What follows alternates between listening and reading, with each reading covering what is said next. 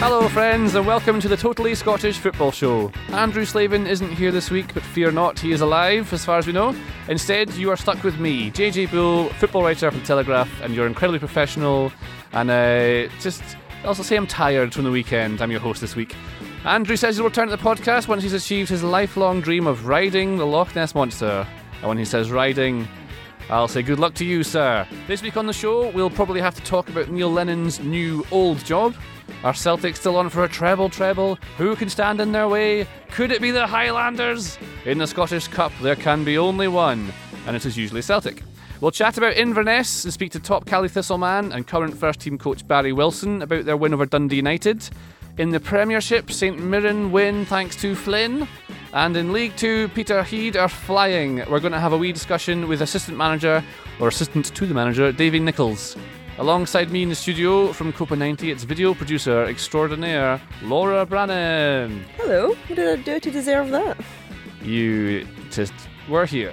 And joining us this week, drafted in like a free transfer to cover for injuries, it's European football journalist and Scottish human man, Kieran Canning. Okay.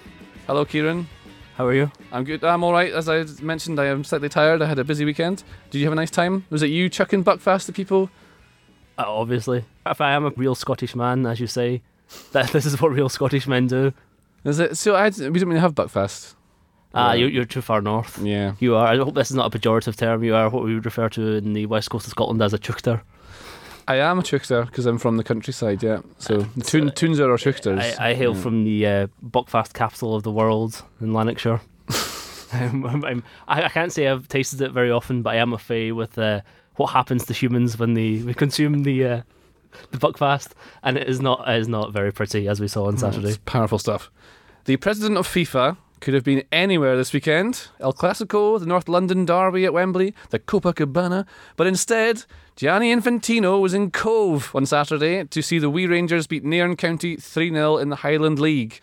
Imagine if Cove were up against Fort William, it would be a sight to see. It'd be pretty cool if FIFA were visiting actually Fort William. I would like that a lot.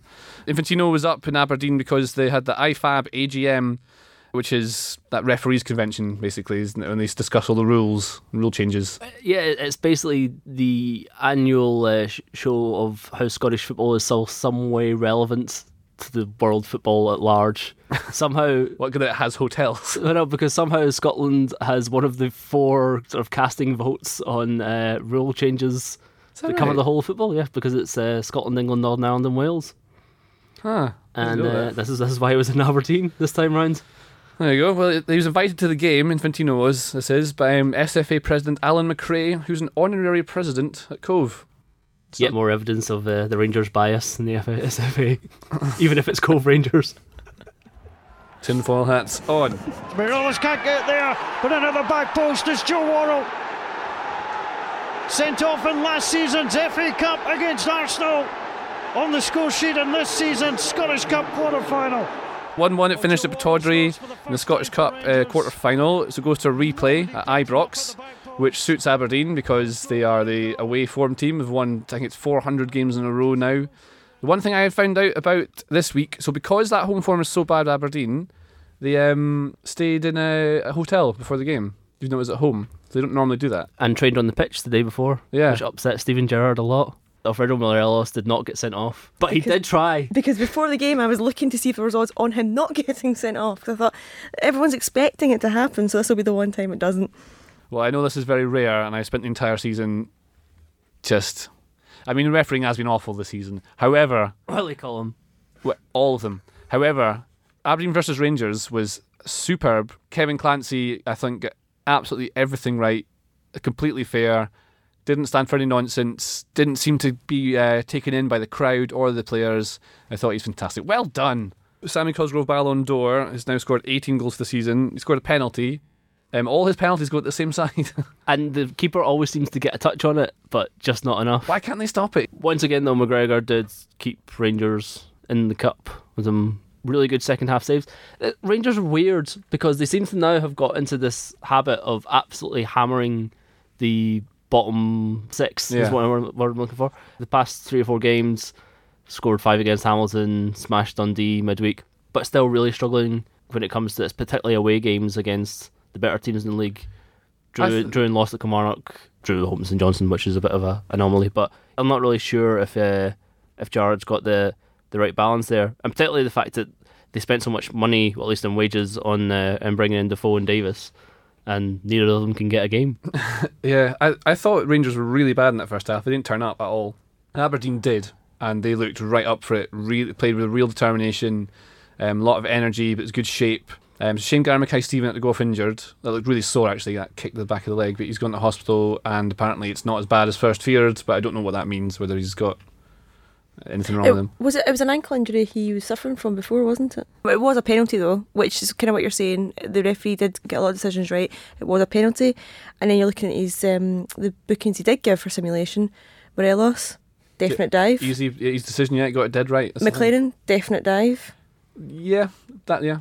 Yeah, and it's it's so disappointing because I assume over the course of this podcast, this is not going to be the only dives that we're talking about. We're seeing it far too often now, not just this weekend, but it's it's building up more and more, and it's the same players as well that are doing it. I don't know why you hate. it. I mean, it's it's not that bad. But you don't know why I hate diving. It's cheating. Well, yeah, I hate it when it's blatant and it's. But it, um, you know what I mean? I like a bit of It's you like a bit of deviance. That's no. th- I'm, I'm also in the deviance corner. I never understand why people get more angry about diving than like a sneaky short tug or like or appealing for a throw in when you know it's not your throw in. Yeah. It's also Yeah, being just devious. There's awful. loads of Also nonsense being- that No, on you all pulling time. a shirt is is just a bit of a physical a physical game, and we like it being physical. But diving is just plain cheating. Scotland have not qualified on so many occasions because of blatant cheats. Exactly. And we I should know- learn how to be doing it. dive. And I am Exactly. no, I am broken as a result of that, and I still maintain that I would rather my team lost, honestly, than won by cheating. That is the attitude of why Scotland have not qualified for a major tournament to in so fair. long. I totally agree. This is the kind of clever stuff. it's not clever, but it's it's just what everyone does. There's Doesn't make absolutely no though. point to, to be this brave, valiant. Look at me, I play by the that rules. doesn't it make doesn't it matter. okay just because everyone else is doing it. Every, if everyone in the I'm not saying it's okay, but everyone else does it, so you No, you need to be smart. That's like saying, oh, everyone's racist and have sing songs, but it doesn't make it okay. Diving in a football game is not the same as being racist. that is not the same thing. Um, I did enjoy. There's a. So I didn't know about this actually, but um, there's a there's a banner on display, and I think it was in the south stand at Aberdeen, the Aberdeen game. Um, so Aberdeen fans, when the ones were doing really well in Europe, like we were drawn with Bayern Munich and teams like that. Not that long ago. This is in the I think it was the early 2000s. I think I'm talking about Yeah, 2002. like 2000 and what year did Rangers get to the UEFA Cup Uh, final? I can't It's like remember. 2008. 28. Yeah, it was around that year because it was a year that Rangers got to the UEFA Cup final, Celtic got to the Champions League last 16, and Aberdeen got beyond Christmas, which was the best season in Scottish football in Europe for. Oh, it was decades. heady times. My Yeah. pals all went and had great fun. I didn't go. I think it was like a lucky charm to not go. Anyway, there was a song that went around the Aberdeen fans during that trip where they were singing "Your Ma's a Mattress" to the. I think it's like a, an old like dun, dun, dun, that song, whatever that one is. Well, the Great Dun, Escape. dun, yeah, Great Escape, that's the one. That's the one. So they had a, a banner at Pittodrie which read in perfect Spanish, "Morelos, your ma's a mattress." Yeah, as Spanish insults of the mother go, uh, surprisingly, it's like quite tame. As I know from my like six years in Spain. I- Yeah. I'd never heard this term before, um, and I saw a few, few people kind of getting up in arms about it, saying this is outrageous and this is you stamp it out of football.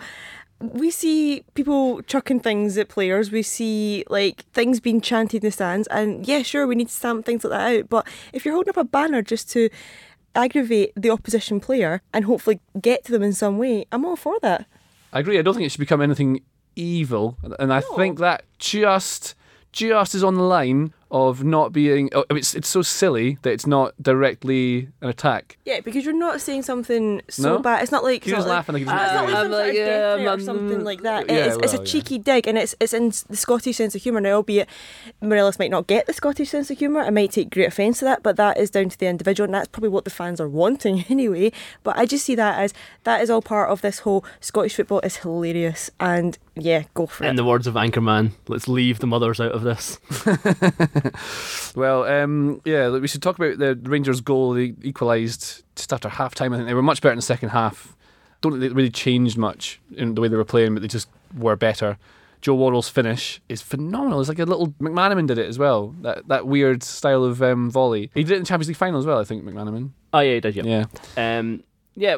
Anyway, well, Joe Worrall's not quite had- the same. Yeah, that's what. Yeah, Worrall clearly didn't know what he was doing. Ball, ball just came off. No, uh, no, I think Rangers better in the second half precisely because they, they got the goal so early. It sort of settled them down a bit. What surprised me though is that how many chances Aberdeen then had thereafter. You think once Rangers got back on level terms, they would get more of a, a foothold in the game Yeah. and become, become more the dominant side. Where it was more Rangers were more dangerous on the counter attack, even at at one one, and Aberdeen had plenty of chances. And I know we're sort of joking earlier on saying how Aberdeen do have such a good away record and poor home form, so they might fancy their chances at Ibrox.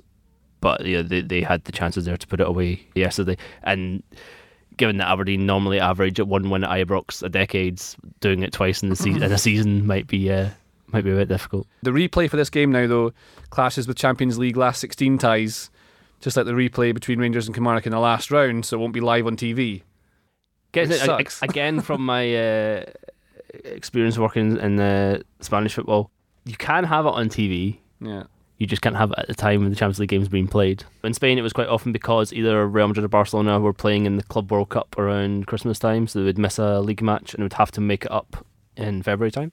Yeah. And they would start the game either before or after, given the, the Spanish tendency to start games late, but normally before, so they'd have a kick-off around about like six o'clock and then finish just in time for the Champions League game starting. so if they change the kickoff time, they could show it on TV. Yes, but There, there was a I f- think this, this is good actually because it's for like for once they're actually prioritizing the match-going fans by not having it at you know half past five or whatever and having it on TV. I TV. can't go. There, there, um, there was a French game on last time. There was a Champions League fixture on at the same time, but I think it's just the, the federation will get fined, Yeah, it's a and they're happy though. to pay for that because it's the French federation. They're not exactly short of money, It's a silly one team but league it's that. it's very precious, isn't it? It's ve- I think it's very precious the Champions League to be like, no, we're the only ones that matter. Yeah. I mean, I would much rather see Rangers versus Aberdeen in the seventh clash of the season than watch the Champions League. You're damn right, Laura.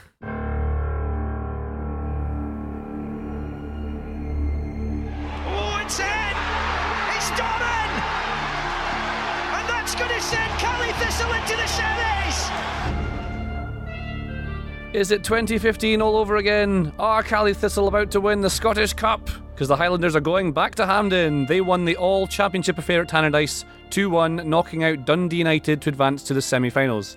We're joined now by first team coach and Inverness legend Barry Wilson. Hello, Barry, how you doing?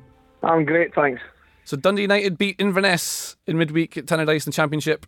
What was the feeling coming into that game on the weekend? Um, yeah, we were quietly confident. I know, you know, we didn't play our best on, on Tuesday night. We made a few changes, um, tried a different formation just to kind of put United off the scent a little bit, to be honest. And uh, you know, we, we lost one 0 There was nothing in the game except a, a rash challenge and, and a soft penalty on Tuesday night that separated the sides. So we were quite confident going in, and, and we, we felt that if we weathered the, the early storm, then we would gradually get into the game. Actually, you know, it worked opposite. You know, we started the game really, really well, got in front, unlucky not to go a couple of goals up at half time, you know, and then uh, another contentious decision sort of got United back in the game. But I thought the boys showed great character to come back and then, you know, having the goal disallowed offside, which was borderline to say the least. Uh, Tight. it was, so uh, tight that call. I can't believe that one. yeah. Yeah, I mean, I can see the, the the linesman had the linesman been on the other side, and the first person he, sees is uh, the young fullback Seaman, then might have been different. But he's obviously the first person he sees is, uh, is Nathan Austin, and, and as I said, it, it was a tight one, but we just felt that we weren't getting the rub of the green with those decisions, and then uh, we as to pops up with, with a very brave header. He's not known for his heading, I believe, but uh, it was uh, that was a fantastic uh, feeling and, and great scenes at the end. Aaron Doran, I thought he was excellent all the way through that game. Did you? Yeah. Was the setup of the team kind of built to try and get the most out of him in that game? Was he the key? Do you think in the planning for it? Yeah, a little bit. Um, you know, we rested him on Tuesday night, um, and although the, the formation that worked well on Tuesday, uh, we felt it was really important to get Aaron back into the team. Um, you know, he, he gives us that little bit of creativity that uh, that every team needs. And uh, like you said, I thought he was he was fantastic. Thoroughly deserved his man of the match, and and very appropriate to, that he managed to, to get the winner. Um, I think he was he was a handful all afternoon for uh, the young fullback. Speaking of scenes at the end, John Robertson was, uh, I heard one commentator say, coptering all over the pitch. he enjoyed that one, didn't he? he did. He enjoy. He doesn't often show his emotion that way, you know. So it was nice. It really was. You know, it's been, you know, there's been uh, it's been a tough season. Um, you know, we've been well documented the amount of draws that we've had um, in the league, and we've also had two in the cup as well. So it was looking like another one, um, which would just give us another headache another fixture. So it was, it was just brilliant. It was brilliant to see the manager and uh, and the players celebrate like that. You know, they came through a hard game in the last round, two games against Ross County, and um, got through in penalties, and then said injury time winner. It's uh, yeah, it's been fantastic. We're all now looking forward to the semi-final draw tonight.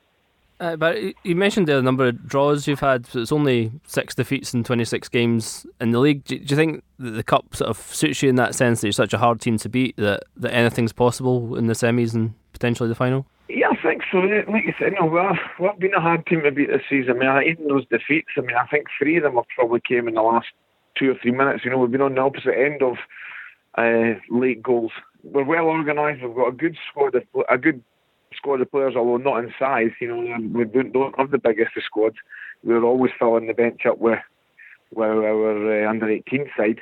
Um, if you're in games, you've always got a chance, you know, and, and you know, as showed yesterday, you always got something can something always happens in the cup, and it seems to be Inverness in the Scottish Cup, doesn't it? There's always there's, there's always something. Uh, seems to be happening from way back and way back in the days. Because it's changed heaps, right? Because you signed when they were third division side and played your your last yeah. game uh, the club twelve years later, uh, and they were a Premiership club. It's pretty.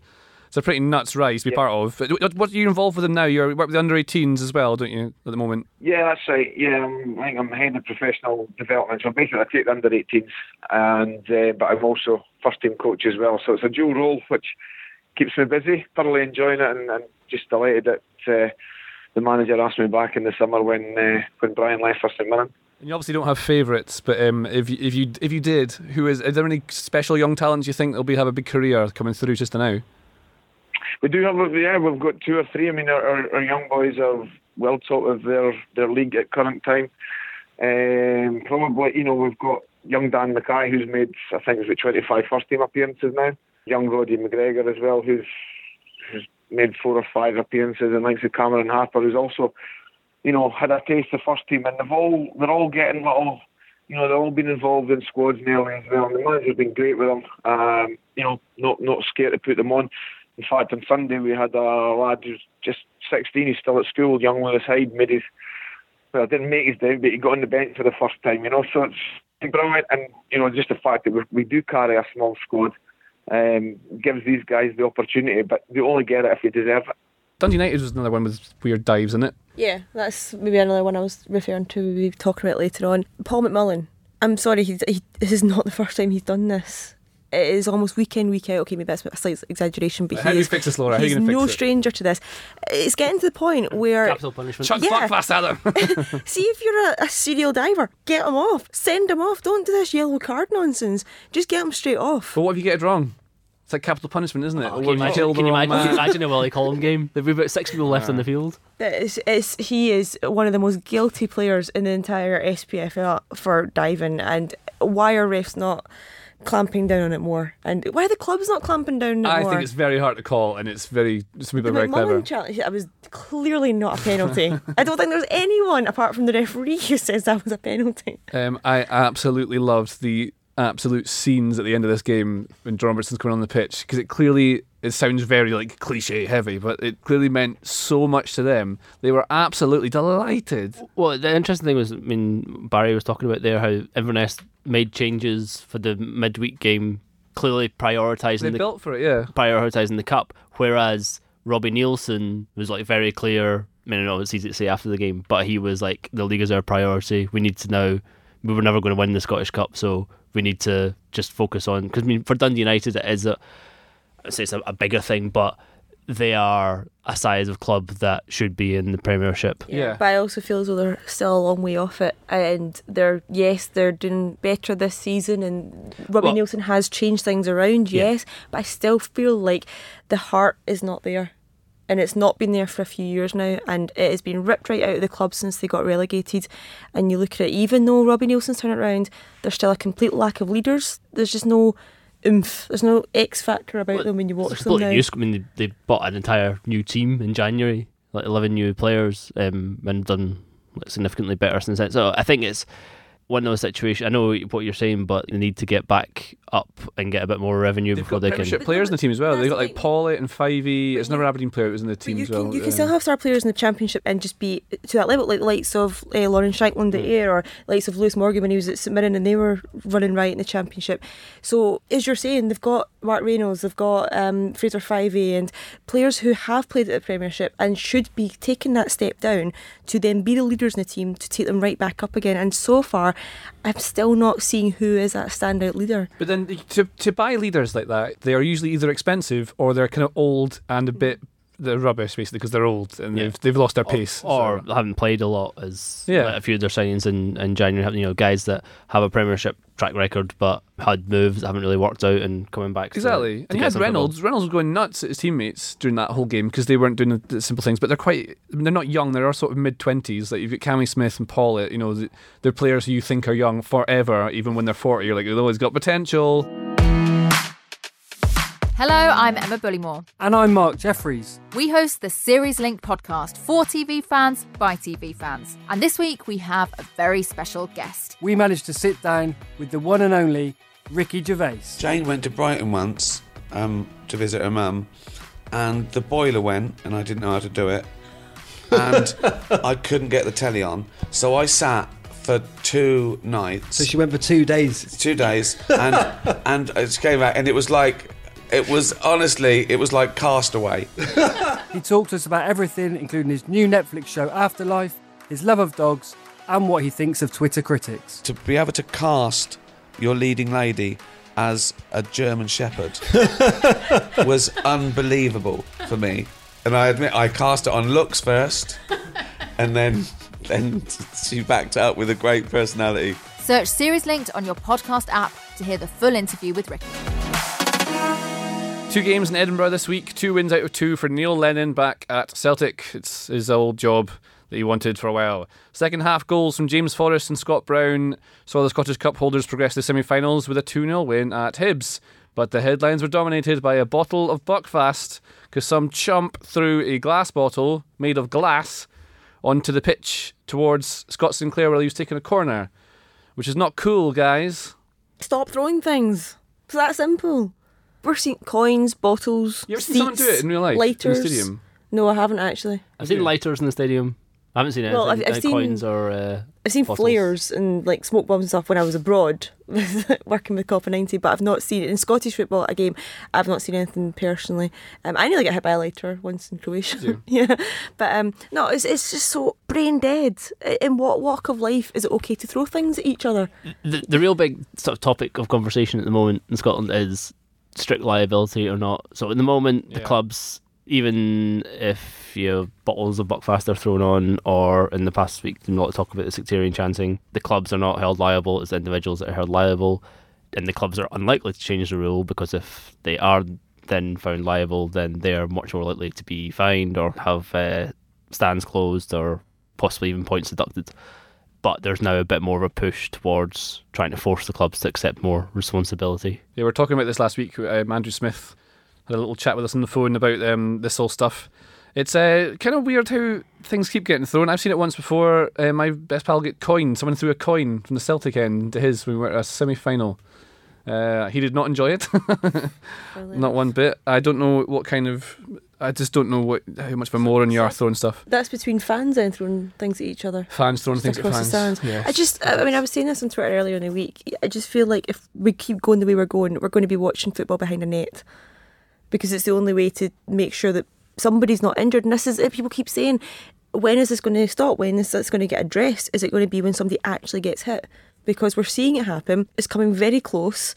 And until a player actually comes in contact, Hugh Dallas style, or knocked out or whatever, is anyone actually going to take action and stop this? Another thing I just thought of with that strict liability, right? So say you see someone, say I see you, Kieran, chucking a bottle of Buckfast um, at Scott Sinclair. At this time, I happen to be uh, a Hibs fan, and I see you do it, and I, oh, if I report him, then the club will get points deducted. So I don't want to do that because then I'm going to gub my own team. But this is so the the That'd be the wrong way to think. Counter argument, Yeah. strict liability is that there should be more self policing amongst fans. That particularly given the rising incidents that we're having in the past few weeks, that something needs to be done about it, and there needs to be more fans pointing fingers And at it sounds their own fans. totally to- right on paper, right? But then you think when you're actually in that situation, it's horrible having to grass up on someone. Even well, if they're being racist, I think I've, I've, mean, I'm pretty sure I would just go and tell a steward something. But if there's someone throwing stuff, you think they're mental anyway. But the you thing don't is, are you actively going to get out your seat and walk down to a steward in front of them Yeah. and point them out and point to them in the stand? Like, I don't know. Is there some sort of discreet way of doing this where you can almost almost grass them up without them knowing? Like, you know, text a number of your actual seat and say, like, you That's know, a good idea. Make an app or something like that. Yeah. like you know, it's two seats down sort of thing, or this is the area. Like, can I home in on this kind of area, and you might find the person that's guilty, and then you're never known to be the one that's responsible for grassing them up. Well, one person directly involved in this obviously is Neil Lennon, who uh, had something chucked at him earlier in the season. He's back at Celtic, and he went back again somewhere else to Hibs for this game here. Celtic really sort of stepped it up in the second half, took control, um, scored two very good goals. I mean, the first one from Forrest to to get things going was an incredible strike. And now, uh, as you were saying before the podcast, JJ Scott Brown appears to be good again. Yeah, I don't know how this has happened because he was not long ago uh, slow, tip tap, nothing. What the the last game before the winter break, the Rangers game that Celtic lost, Well, remember, he he- was He was packing awful. his bags going to Australia. We're like, he's gone, he's done, his legs are gone. He is uh not a liability for Celtic, but he's just holding them back a bit. Now he's absolutely brilliant. He he looked fast. I just feel like okay, so he's had a, a wee bad spell of the season, but I don't think it's a case of he's became good again. I think it was he just had an off spell earlier in the season, and I'm looking at it from the other perspective. I mean, I think he brings huge amounts. wait, wait, What he does bring, forget what he does on the ball. It's the stuff he brings off the ball to the team, the leadership, that sort of stuff. particularly at the moment. I think, Yeah. that, I mean, Lennon and even Rodgers in his first um, Leicester press conference and justifying his you know decision to leave and stuff was saying how the, the the state that he'd left Celtic in was actually very good and like the leadership was there to take over and, and mention Brown amongst that and the fact that he has now decided to stay on um, for another couple of seasons might sort of help see Celtic through what's going to be even if Lennon stays on and gets the job permanently is going to be a big summer of transition in terms of players. The one thing I would say, like in terms of how the game went, Hibs were very disappointing. Like they barely, they had a couple of, of shots and goal from from long range, but they you know, barely tested uh, Scott Bain. And if you compare that to recent Hibs Celtic games when Lennon has been the manager. I mean, Rodgers didn't win at Easter Road in three attempts. I think it was like one draw and two defeats.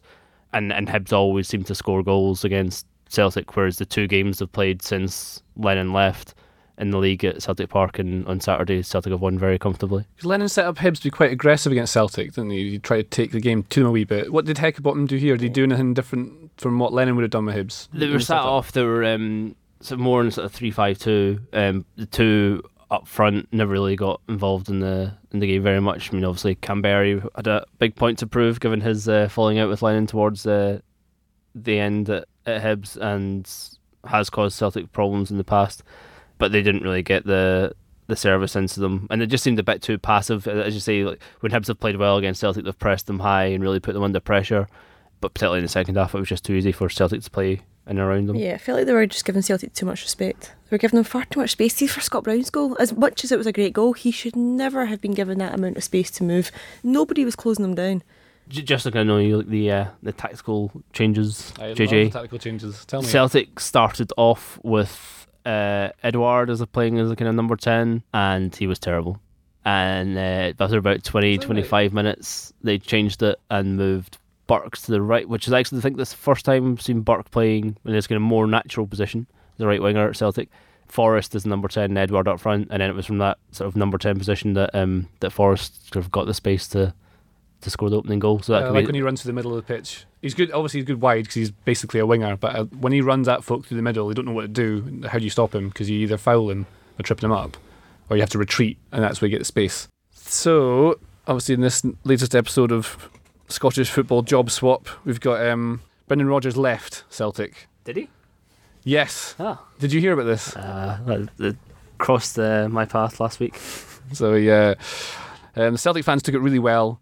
Um, he's he's traded immortality for mediocrity. He wasn't happy with that. He's been in the paper since saying that um, he's one of them. He's a Celt really at heart, but he had to make a decision with his head. Did he make things worse for Celtic fans with what he's been saying? Could he possibly made it any better? Is it that bad a thing? No, I think they're just laughing at him, to be honest. And I think they're laughing at him even more after the last minute defeat to Watford as well. Uh, did you see Watford's tweet? They welcomed their newfound support north of the border, the little green that, love heart. but uh, no, I think no matter what he says now, the damage has been done, and Celtic fans are just pity laughing at him almost. Kieran Canning. The well, the, th- the problem with Rodgers has always been whether it's you know way going back to there's a, a Watford fan in uh, my office who came and uh, sought my counsel on his latest decision because he did the same thing to Watford to go to Reading, Yeah. and at that point said that Reading was the only club he would leave for because he had uh, coached there previously. I spoke to another colleague who uh, told me about his first press conference at Liverpool, where he talks about uh, sitting on his granddad's floor watching a Liverpool FA Cup final from the 80s um, and how Liverpool had been such a big part of his upbringing and you know he had such a tight tie to Liverpool. Then he comes to Celtic, obviously his dream job, in his own words, would still be there if he, he'd followed his heart. I think the problem with Rodgers has always been he talks a bit too much and uh, and doesn't help himself. On the other hand, I do think the reaction or overreaction, as I would put it, to from the Celtic fans' point of view, has been very overblown. Like th- it was quite well known uh, among sort of more well informed Celtic fan media that um, that Rodgers was off at the end of the season, probably to Leicester. The fact that he's probably made the wrong decision in bringing that forward by a couple of months isn't great, but I think the banners and some of the chants and stuff like that has been a bit over the top. I think it'll be forgotten pretty soon. I don't know. They did. No. Was it a banner two games in a row? What we we going to get this for the rest of the season? A new slogan every week. No, I think there might be something if they did do the treble treble, there might be something Oh, on, on the the final that's day of the season. But if they, they do do, it- that, it's really poor. You've What's the- just no. I'm sorry. The fan. You've just made history and won a treble treble. This is obviously hypothetical that we know is going to happen. But if you're sitting there, you're going to enjoy your team winning. Don't go and have a dig at somebody who left what three months ago. one caveat to the uh, the treble treble is I keep hearing David Bowie every time you say it. uh, Neil Lennon's record at Hope I don't say Hampden as a Celtic manager. Roll cup. I mean, he did win a few cups. Oh, that's so, interesting. Yeah. Right. What this? Neil Lennon's record at Hampden As a Celtic, as a Celtic manager, manager. right? Tell me. As an interim manager, as he is now, lost to Ross County in the semi-final of the Scottish Cup in 2010. Lost to Rangers in the League Cup final in 2011. Lost to Kilmarnock in the League Cup final in 2012. Lost to St Mirren in the League Cup semi-final in 2013. So if Ross County, Rangers, Kilmarnock, and St Mirren could do it back then, maybe Inverness, Rangers, or Aberdeen, Particle Hearts can do it in 2019. I It's do very feel like there's a easy to- little bit of a like. It almost seems a tiny bit vulnerable. It's just not. The Hold on a minute. It's very easy to twist your stats here. Yes, he's lost five games at Hampden. He's won six though, and he's won some trophies on the way. But yeah, six with- out of eleven i- for a Celtic manager and Yeah. isn't. I, I, I mean, Rodgers didn't win, didn't lose any. To agree with you, I do think coming through those two games, I mean, the, those are two of the the toughest games that he's going to face between now and the end of the season in the past week, and to come through in sort of different circumstances. The one where you get the last minute winner and you get the high from that, and then you get the better performance, more control. Um, very good victory, and as I say, two grounds where even Rodgers as Celtic, for all the domestic dominance, have struggled in the past uh, couple of seasons. That could just launch Celtic into this last bit of the season. And really, they just need the next couple of league games. They've got Aberdeen at home, they've got Rangers at home coming up. They haven't dropped a point home all season. If they win them, the league is done and they can concentrate on the cup. Maybe we should go around the grounds in the SPFL. Here is Neil White with the headlines from the Championship, League One, and Two. And how about Dunfermline? At the start of February, they were one very bad week away from the relegation playoff position at the bottom of the Championship, and now, four consecutive wins later, they are in the final playoff position at the other end of the table. On Saturday, they beat Queen of the South 1 0 thanks to a Ryan Blair 20 yarder. Blair is one of two smart loans they secured right at the end of the winter window. Blair came in from Swansea City and Bruce Anderson arrived from Aberdeen. They have made a difference. Six defeats on the spin in all competitions for Queen of the South now, and all of a sudden they are by no means safe from relegation. Neither are Falkirk, but their 1 1 draw at Morton on Friday night has them eighth and unbeaten in 2019. League One, and Dumbarton continue to blast their way out of trouble like Arnold Schwarzenegger in Commando.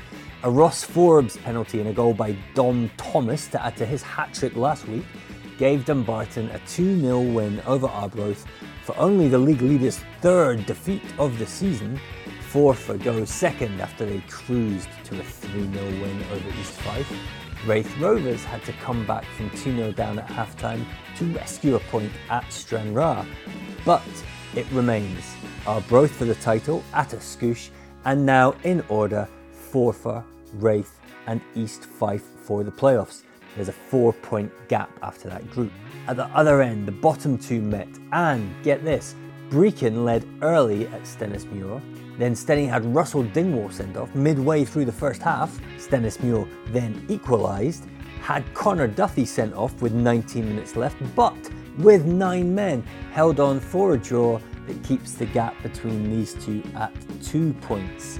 League Two, and for the first time in forever, there's daylight at the top. Peterhead registered their third 1 0 win in seven days, edging a tight derby against Elgin City with an early goal from Paddy Boyle, the left back's first for the club. Meanwhile, in Cumbernauld, David Goodwillie's penalty was the only thing between Clyde and Edinburgh City, despite Clyde playing out the last 26 minutes without the services of Tom Lang after the defender's second red card of the season. And that means Clyde go above Edinburgh City into second, four behind the leaders, Peterhead.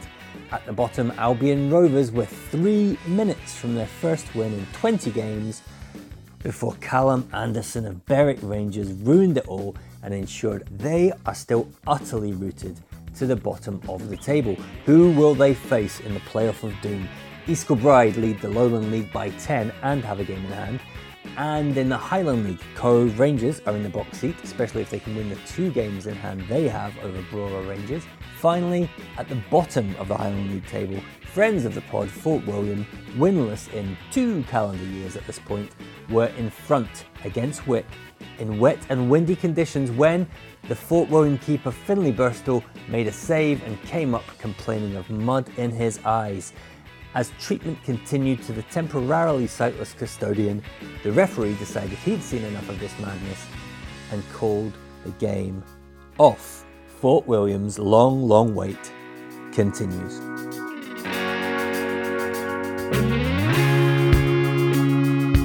But as you just heard, Peterhead, Peterhead extended their lead at the top of League Two. Their management team are no strangers to leading them to the title. We are joined now by assistant manager Davy Nichols. Davy, how you doing? Not too bad, thank you. Is and it- yourself? Oh, just absolutely fine. Sort of. I'm, I'm okay. I'll say I'm okay. Yeah. Uh, It was, it was a busy weekend. It was a tight 1 0 win uh, over Elgin in the derby on Saturday for you. So you've had a busier weekend than I have. Uh, it's your third 1 0 win of the week. You must be very happy with that solidity. Yeah, we are. Um, the fact we're not conceding any goals um, the last three games um, has been really good. The only thing we've been looking for is a bit better performances, but I think two of the games, the conditions played a major part with, the wind, the high winds. Um, but all we're just delighted to get three points, you know, and get to the top of the league and stay there, you know, because the last couple of times we've got there, we've relinquished the lead quite quickly within a week. But you know, the boys um, solidified that at the weekend and managed to stay top, you know, which was excellent. It's been it's been Peterhead and Edinburgh City as the top two basically the, the whole season, but now you've got Clyde muscling in. Um, do you feel like you've got form at exactly the right time this part of the season to push for that, the, well, to stay top now? Definitely. No, we always knew Clyde were going to be a major threat, um, given the their management team and a cl- and as a club, but also you know the players have got um, the likes of David Goodwillie, um, who brings great experience and uh, no lack of quality to their team. Um, and Edinburgh uh, James McDonaugh, who I know well, uh, they've had a fantastic season as well, and they've been pushing quite hard. But you know, it's we've had to go on a hell of a run to you know get to the top of the league, and the boys will be determined not to give that up. You know. You had your left back Paddy Boyle getting his first goal as well at the weekend. You need everyone pitching in, don't you, when you're going for this title? Definitely. Um, although Paddy was taking a wee bit of stick Saturday, you know, we thought he was trying to cross it, but he managed to go in, which was great. But and was he? um, as I said, he doesn't come up with a lot of goals, but no, it was a vital goal um, at a good time. Um, as I said, the conditions on Saturday were at times they were farcical, but we managed to dig it out. And as you say, it's great that everybody's contributing, you know, with goals. We've had goals from all over the pitch, and it, it means we're not relying too heavily on, you know, the likes of Rory and um, Derek Lyle. You know, Shane, Shane's obviously come in, which is a major boost to the, the squad as well. So hopefully these guys can see us through at the end of the season. What does this mean for the club to get promoted and for yourself as well to be involved with that success? Oh, it's massive. You know, certainly I was, I was very fortunate in my playing career to win a, you know, a couple of league titles uh, with different clubs. But as a coach, it's different because you can you can't really affect it, you know, as much because you're you're on the sidelines. Um, it's brilliant, you know, for the club. It's a great club to be at. Um, absolutely fantastic. The people that run the club, uh, they work tirelessly, and I know, you know Jim works really hard as well. And the backroom staff are there to support him and the players and if we get the rewards at the end of the season, then it makes it all worthwhile, you know. Is, it, is Si Ferry asked you for an interview yet? no, I wouldn't actually go on his show. There's no way I would go on because right? he would set me up. I would, he would set me up. I know him too well. right? Yeah, you know. I like but, show. no, you know, Simon's doing really well with that side. That you know, side thing he's doing. It's it's working fantastically for him. But you know, certainly on the park, he's he, he has different class. He's a breath of fresh air to young boys, and they should actually look at him and use him as an example because of his determination to win and how much he puts into the game. You know.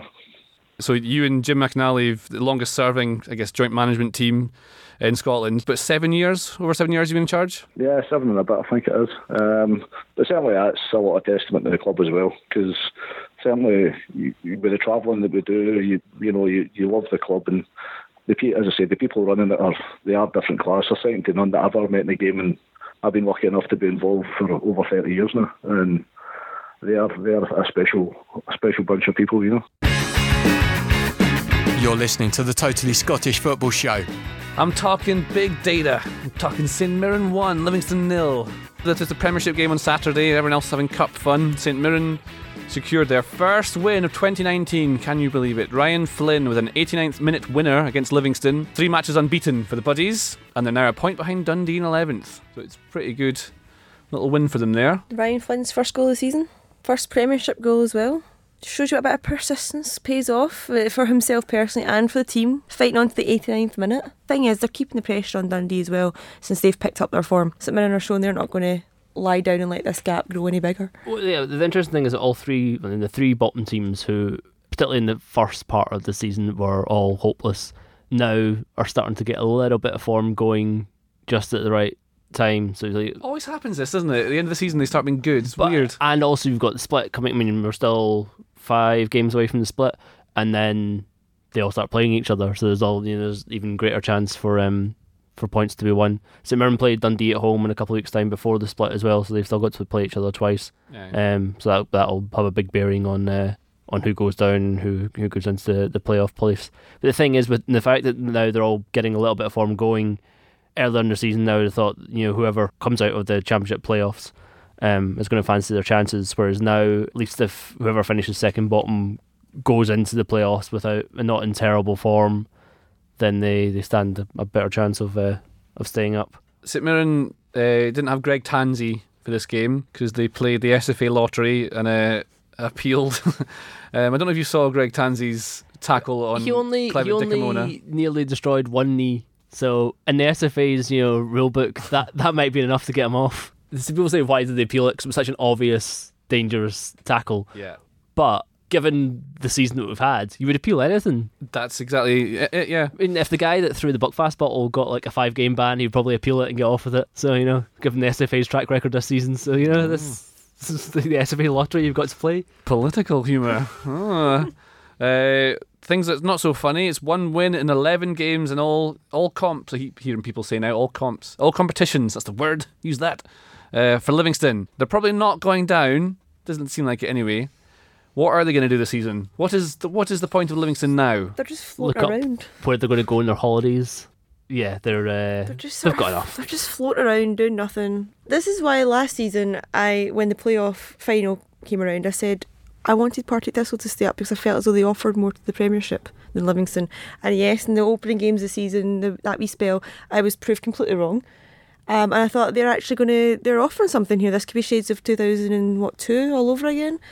But I mean, the last kind of couple of months has have just been boring. Is the problem with being mid-table? Is it's that slide to medi- mediocrity? it's you win some, lose some. When yeah, when it's regressing to the mean. So they had a ridiculously good start for them, which then meant they were safe and to take their foot off the gas. I mean, I think they've they've won one game since the night they beat Hearts five 0 around just before Christmas time. I mean, that was such an incredible result, and that you know everyone was talking about Livingston at that point in the season, potentially even fighting for top six. Yeah. Um, they're not going to do that now, but it's still no matter what, it's been an incredible season for them because if they stay up, I mean, no one really gave them a chance of doing that at the start of the season, and given you know the through the manager change and everything, um, It's all home form, right? 26 points at home.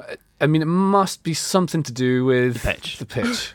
Has right? do with it. I mean, because of all the of all the plastic, and we've been through the plastic pitch debate. That is the worst one, and it's the one that's most sort of recently laid and things. What do you think? Is it players are just used to the bounce of that pitch, so they are have an advantage? Yeah, and over you must people be who able to train on it constantly and you know, know how it how it works. I mean, it's one of the things that I would say is testament to how well Kilmarnock have done because people talk about you know Kilmarnock got the plastic pitch, but actually until very recently their away form was better than the home form, so it wasn't you know just out in the pitch. You look at the table, and it's you look at the top. So Celtic Rangers fighting for the league, Aberdeen, Killie Hearts fighting for Europe, Hibs, St Johnstone, Motherwell fighting for the top six kind of battle, and then you've got Livingston, and then below them Hamilton, Dundee, and St Mirren all fighting against relegation in the playoffs. So Livy are just the only ones that are just there. At least they're safe. They're just, exactly, but yeah, they're, that's, they're that's safe. the price for overachieving They're- early they're in the safe, season. yeah, Like, that that- is- by budget and by expectation, they should be fighting with those bottom three, Yeah. but they did so well that yeah, and that's fair the play to reward, them. I guess. But at the same time, their their reward is at everyone else's detriment because we're just sitting here going, uh, Kilmarnock nil, Motherwell nil. There was a cheeky bonus Premiership game this one at Rugby Park on Saturday. We previewed Kilmarnock versus Motherwell for last midweek like a bunch of idiots because the game was then fogged off, mugging us off, fogging the game off, and rescheduled for Saturday.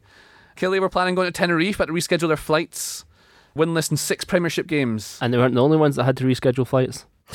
yeah, I ended up going to it at the last minute to help out as I kind of help out filming Motherwell on match days. Oh yes, you were there. So yeah, I went there last minute flight up. Obviously, there was um, a, a lot of change of plans across the board um, because no one really thought there was going to be a game on that weekend from a Motherwell perspective, and uh, I got blown to bits. I got soaked to bits, um, and by the end of the game, it was on the recordings of the footage. You probably just hear me laughing because it was just ridiculous. I was sodden, and the hot weather's horrible. it right? was the weather was ridiculous. There was no goals, and I said beforehand this better be some sort of four-three classic or something.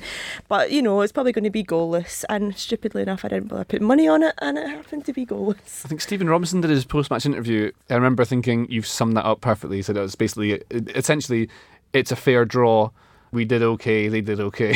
yeah, and it just they could have just taken that draw from the Wednesday night game and just agreed Yeah, that's is, it. is that's this the also a lesson not to cancel games in the fog? Games in the fog are great. When you're there and like I can you tell have you no anything's idea, happened. Yeah, you have no idea what's happening. Then you hear some something like cheers in the background. You're like, oh, we must have scored. Even with Kilmarnock, it's a bit you know there's a better version of Livingston. It's regressing to the mean. Like Kilmarnock have again massively overachieved this season. So the fact of having a bit of a dip in form is no great surprise. And you know, does bud- sense, doesn't it? budget wise, they still have far lower budget than like Hearts, for example, or below them in, in the table. I mean, I think there's also how much this has affected.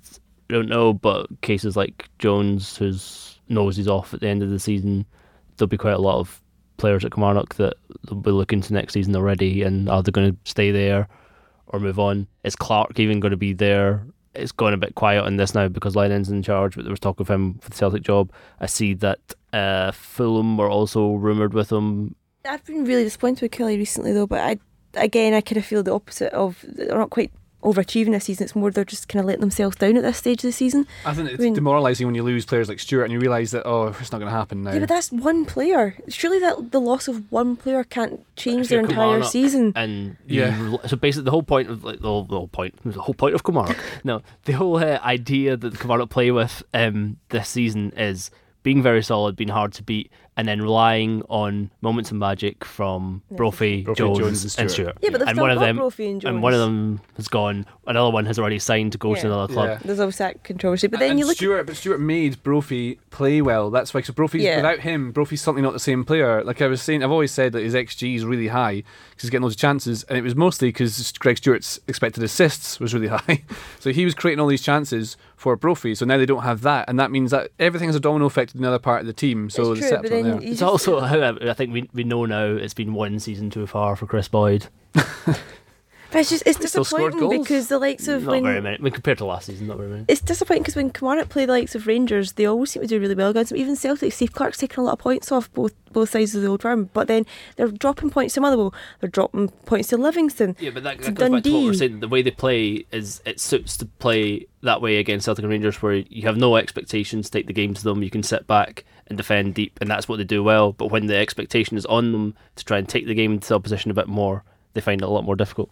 Like Celtic losing to Valencia, and they they compare the budgets and all that kind of stuff.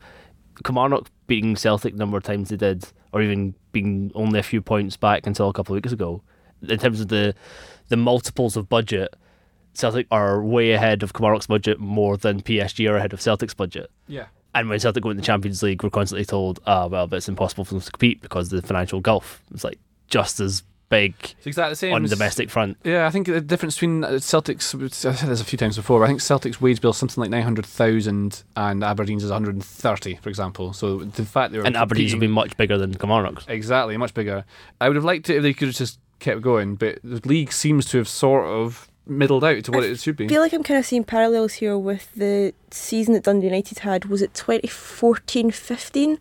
When they were challenging at the top, they were top for quite a while, and the Celtic, I think they were Celtic overtook them around Christmas time, and it was the first time Celtic had went top of the table at this point, and um, because Dundee United beat Celtic just before Christmas, and everyone was talking about like they, they were talking about come on at this season. Can they challenge? Can they keep it up for the rest of the season? And then in this transfer window in January, they lost Gary Mackay-Steven, and Stuart Armstrong, and completely capitulated. And that was it. And for the first half of the season, they were outstanding, and then just fizzled away into nothing. And I kind of feel like I'm seeing the same with Killie now. Yeah, it's very difficult supporting a team that isn't one of the, the two big Glasgow ones because basically life sucks most of the time, and then When does the bubble burst? and then for one decade Alex Ferguson turns up. But there you go. um, so the uh, the last Scottish Cup quarter final is between Partick Thistle and Hearts, but obviously we're talking now in a Monday evening afternoon sort of bit, so it's kicking off tonight after we finish recording. But uh, we'll say congratulations to um, to Partick Thistle or congratulations to Hearts, and uh, our wonderful producer Charlie can just edit in whichever one that is, so I look cool. what a Um, hat trick from Connor Salmon. No one saw that coming. So that's it from us. We'll be back next Monday. Although we said that last week, we did an emergency pod on the Tuesday. So hopefully, Brendan uh, Rodgers doesn't when- come back to Scotland. When Jurgen Klopp resigns after his terrible run and Steven Gerrard takes over at Liverpool, we'll, uh, Oh, we'll be back that tomorrow. would. Can you imagine? Uh, well, that could happen. You never know. The world of Scottish football is fantastic. But we'll definitely be here on Monday after Celtic have played Aberdeen and Hibs have played Rangers. So we'll speak to you then. You've been listening to the Totally Scottish Football Show, a Muddy Knees Media production. For sales and advertising, email sales at muddykneesmedia.com and be sure to check out our other football shows on Apple Podcasts, Spotify, Audio Boom, and everywhere else you get your audio on demand.